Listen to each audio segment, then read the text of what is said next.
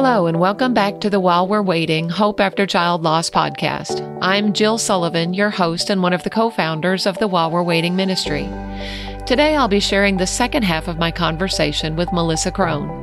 If you didn't get to catch last week's episode, you'll definitely want to go back and listen to hear the story of her fearless Chris, who died due to laced heroin in September of 2019.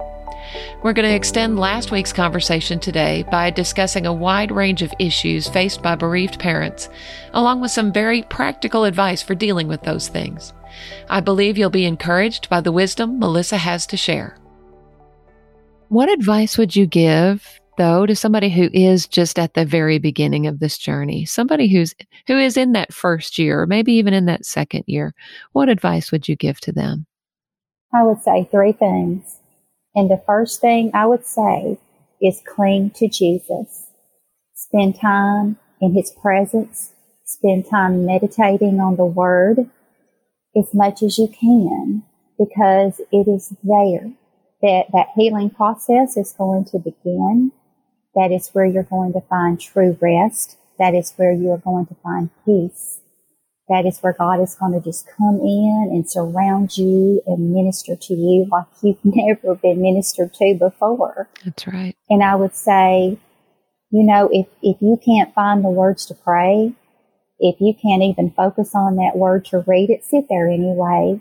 Just sit in his presence. And the Holy Spirit, that's where he comes in and that's where he intercedes. Yes. And he's going to pray for you.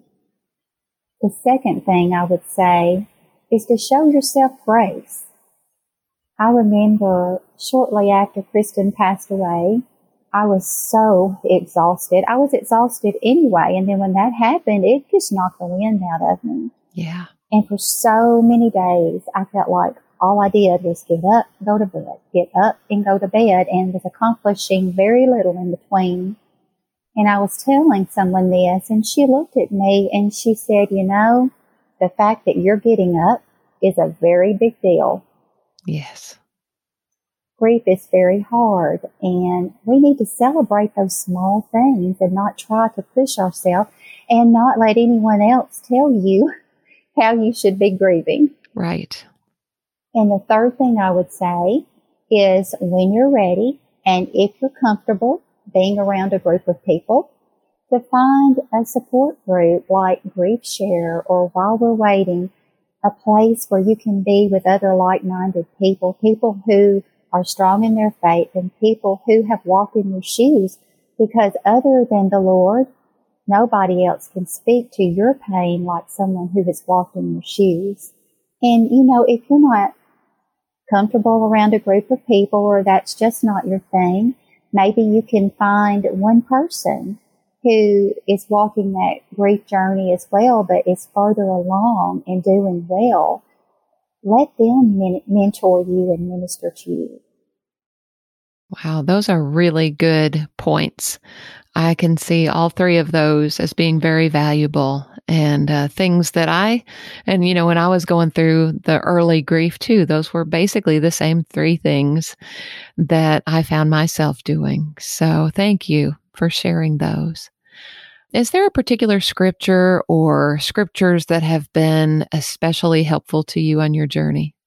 Well, there are many, but I don't think we have time to talk about every single right. one. Uh-huh. So I have narrowed it down to two. oh, there you go. Perfect. the first one is Psalm 46:10. Be still and know that I'm God. And to me, that be still just means to stop striving. Mm. Just be still. Let God work it out. Let Him heal you. He will take care of things for you. I have got a beautiful piece of artwork over my love seat with that verse on it. A very dear friend gave me.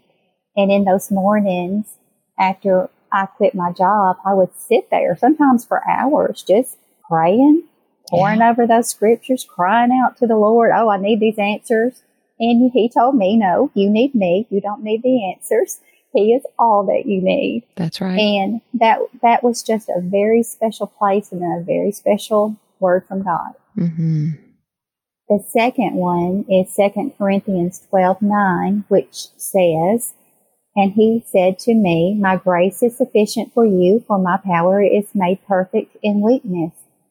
And you know, the moment that we get saved, we are not given all of the grace we're ever going to need at that particular moment. He gives us grace day by day from circumstance to circumstance our whole life as we need it. When we are weak, he truly is strong and he does that for his glory that hearts will be turned to him.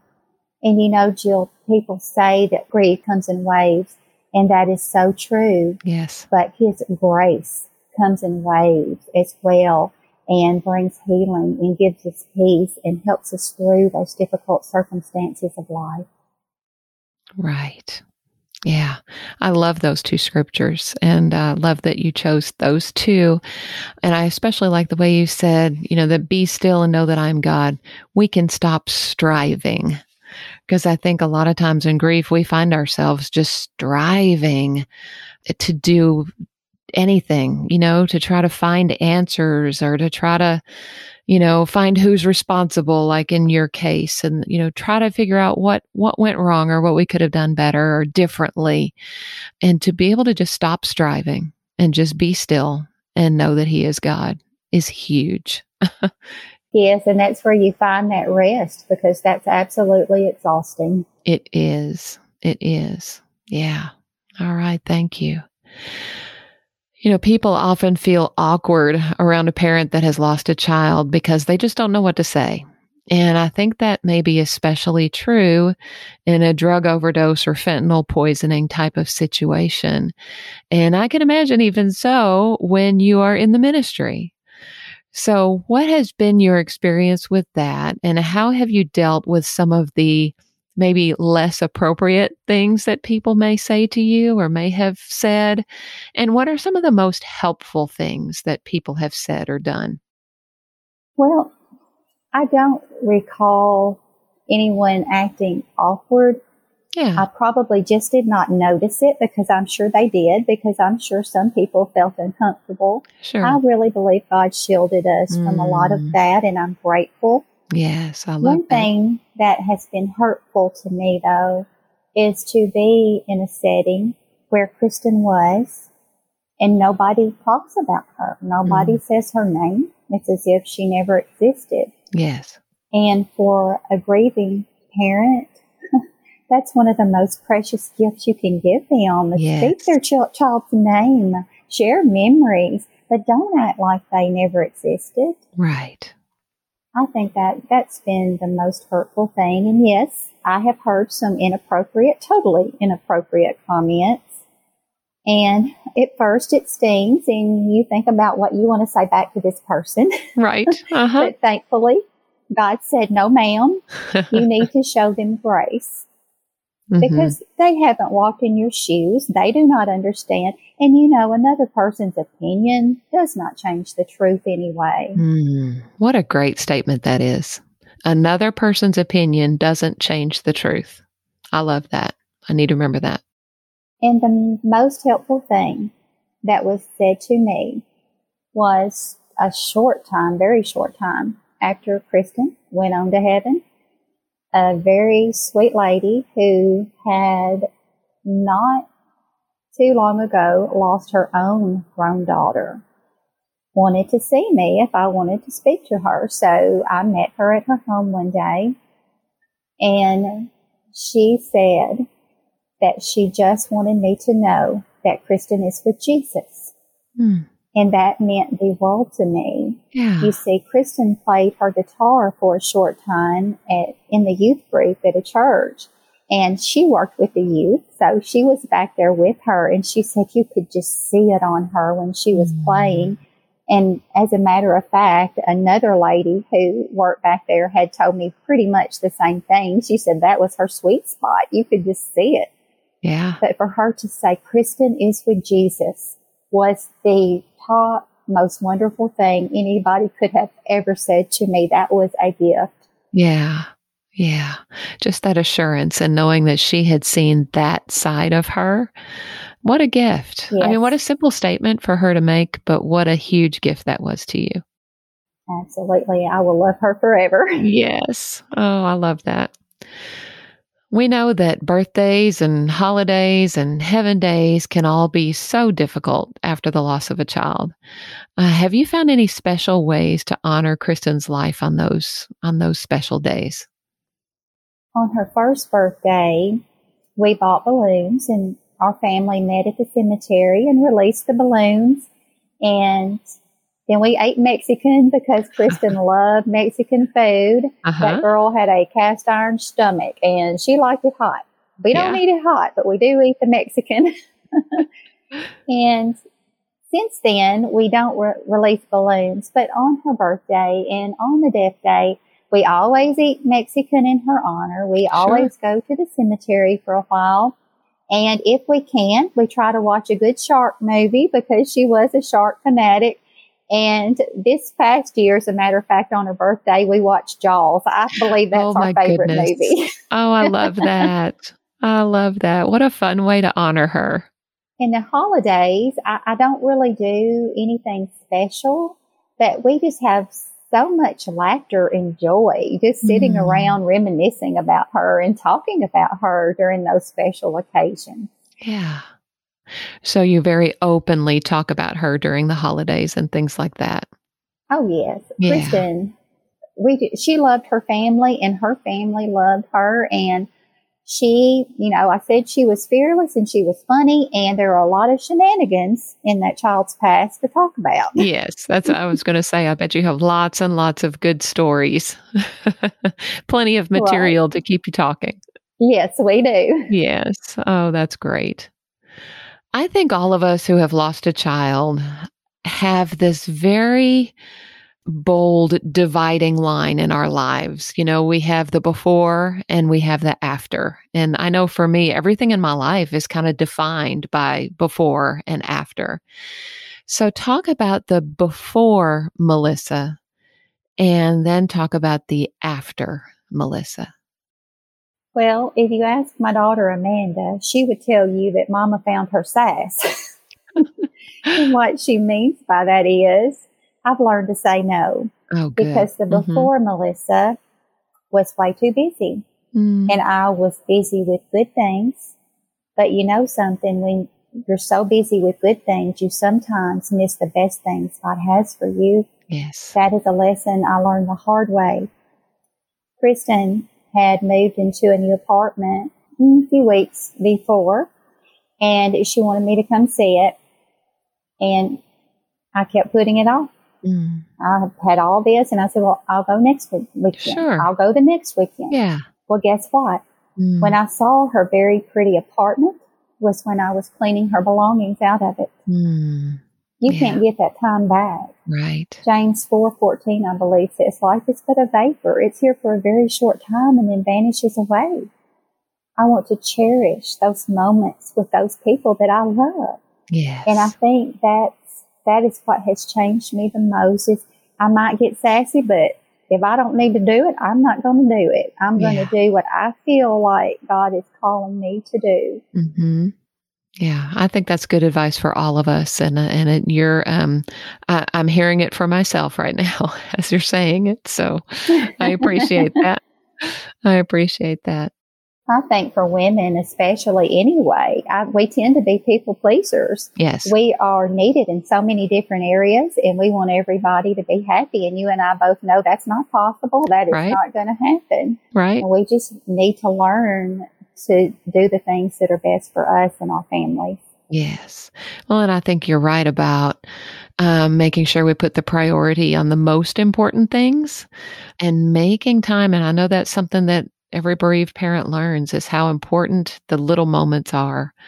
And you know, to take advantage of those. And if you have a chance to go see, you know, our daughter lives in Northwest Arkansas, three or four hours away. If we have a chance to go see her, we go because, you know, we know that we don't, we're not promised tomorrow. So we're going to try to take advantage of every opportunity we have to spend time with her. And uh, I think that's something that we unfortunately learn as bereaved parents. And so I know that's why you really enjoy those grandkids even even more than you might otherwise and treasure those moments.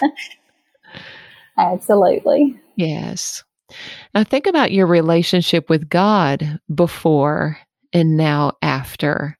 How has your relationship or understanding, maybe, of God's character changed before and after?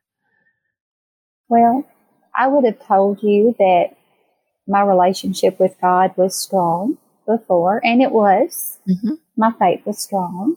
I mean, God had seen me through all the ups and downs of my life up to that point.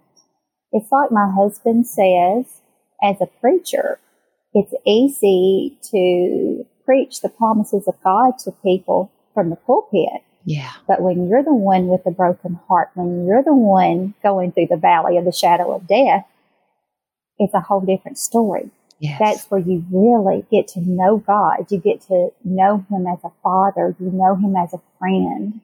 Your love for Him grows as you feel His love for you. And that's what I would say because it was in those moments, in my darkest night, that He came in and He rescued me. My heart was broken in a million pieces and He put it back together. Yeah. He has shown me that there is purpose in our pain, that He will use it. He'll use it for His glory. When I tell people that He will never leave you or forsake you, it's because He did not leave nor forsake me. Yeah. When I tell them His grace is sufficient, it's because His grace was sufficient for me. Yes. in my weakness, He was strong. He carried me when I could not walk, and that is literally. Yeah. In Romans eight twenty eight. Yes in all things, even the horrible, terrible things that happen, He will bring good if we allow Him to. Yes. I, I believe every word because I lived it. Yes. Yeah, that's where the rubber meets the road, is when you actually have to live out those things. Yeah. And I think that, you know, sometimes our ministry is born out of where we've been broken. Yes. And you're, I think that you can better minister to somebody if you have walked in their shoes, just like we were talking about, mm-hmm. it's going to mean more to them because they know that you've been there and you know what you're talking about. Right. Yeah, exactly. You mentioned when we first started talking that you've done some devotional writings. Is there a place that our listeners can go to find those writings and, and read what you've shared? Yes, um, most of the devotions I have shared on my Facebook page. You can find them there at Donnie Melissa Crone all together. And then I also have submitted several to a ministry called ChristianDevotions.us. And I believe I've, I've submitted seven there so far that have been published. And you can find them as well as many other authors published there. Okay, great. I'll put links to those in the show notes so people can uh, find those and, and read some of what you've written. I'm going to look them up myself. So, um, because so much of what you've said today and shared has encouraged me. And I think that um, our listeners will find that they've been encouraged as well. So, I have a new question I want to start asking in my interviews. Um, has music been helpful to you on your journey? And if so, what's on your playlist? I love music. God ministers to me through music. And I, you know, sometimes He wakes me up in the morning with a song playing through my mind that I have not even heard in the last few days. And yeah. so I know I need to pay attention. He's telling me something. Right. And two of my favorite songs are I Can Only Imagine. Mm, yeah. April the 23rd, 2019 Kristen sent me a video of her playing her guitar and singing the chorus of I Can Only Imagine. Wow. And every time I hear that song, I think, you know, she's no longer imagining. Her fate has been made sight. I just picture her in white in that beautiful smile, just worshiping the Lord. And it gives me peace and it yes. gives me hope. Yes. And the second song I listen to a lot lately is The Goodness of God by CeCe Winans. Yeah. If I could sing, I would sing it for you, but I cannot. It was, it is beautiful. Mm. And it is about the goodness and the faithfulness of God throughout our lives. And I would like to read just one verse out Absolutely. of that song that is sure. just especially meaningful to me. Yeah. It says, I love your voice. You have led me through the fire in darkest night. You are close like no other. I've known you as a father. I've known you as a friend, and I have lived in the goodness of God. Mm. I feel like that is my testimony. Yeah. That is what He did for me, and that is why that song means so much. Absolutely. Yeah, thank you for sharing those. I'm not as familiar with that uh, CeCe Winans song, so I'm going to have to look that one up. Is that an older song? Oh, yeah. Yeah. So, well, it's new to me. It might be an older song. yeah. Well, I will be looking that one up. So, because uh, I'd like to hear that. Um, is there anything else you'd like to share before we wrap up? We've been talking, well, for quite a while now. So, I would say if anyone is listening and you feel hopeless, just know that if you have breath left in your body, you have hope. Yes. And his name is Jesus. And he wants to come in and he wants to put those pieces back together. He wants to restore you. He wants to restore your purpose. He loves you that much. Believe it. All right. That's a great word to leave on right there. Um, and I hope the listeners really hear what you just said because He is our only source of hope. And uh, this is a hard, hard journey, a very dark and difficult journey, and we need hope. And uh, we're only going to find it in Jesus. So thank you for pointing that out and reminding us of that. All right. Thank you so much for coming on and uh, spending the afternoon with me today, talking about Kristen, uh, Fearless Chris. I'll always think of her that way. And uh, just sharing God's faithfulness on your journey. I appreciate that. Thank you for having me, Jill. I've enjoyed it. Thank you so much for joining me for another episode of the While We're Waiting Hope After Child Loss podcast. If this podcast has been a blessing to you, please take just a moment to leave a rating or a review, and please feel free to share it with someone you know who might be helped by it. We're so grateful for all of you who come back and listen every week, and those of you who may be listening for the very first time. I hope God has used it to encourage you today and to help you live well while you're waiting.